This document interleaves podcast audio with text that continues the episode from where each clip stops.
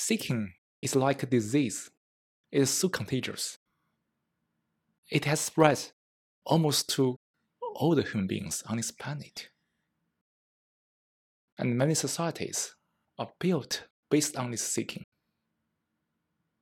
Seeking more, seeking all kinds of pleasure. And the self becomes so important.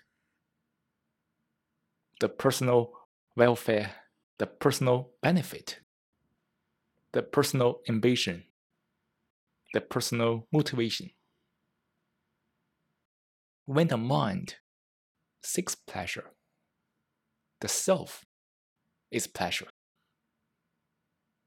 The very seeking pleasure inevitably brings about pain.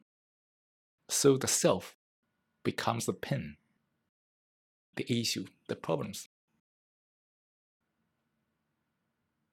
When the self is running on the mind, in the head, the self creates a lot of illusions, imaginations, a lot of deceptions. The self want to pursue eternal pleasure, permanent pleasure.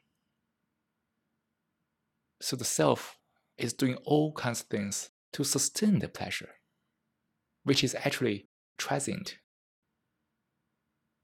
So such a life, which is keep seeking pleasure in the hope of sustaining the pleasure, is a life full of turbulence. The pleasure never stays. It comes and goes in a moment. But a mind which is trapped by the self can't really see this. The mind still wants to achieve the permanence of pleasure, which is, of course, an impossible task. At the same time, the mind dislikes anything which is not pleasurable, the opposite of pleasure.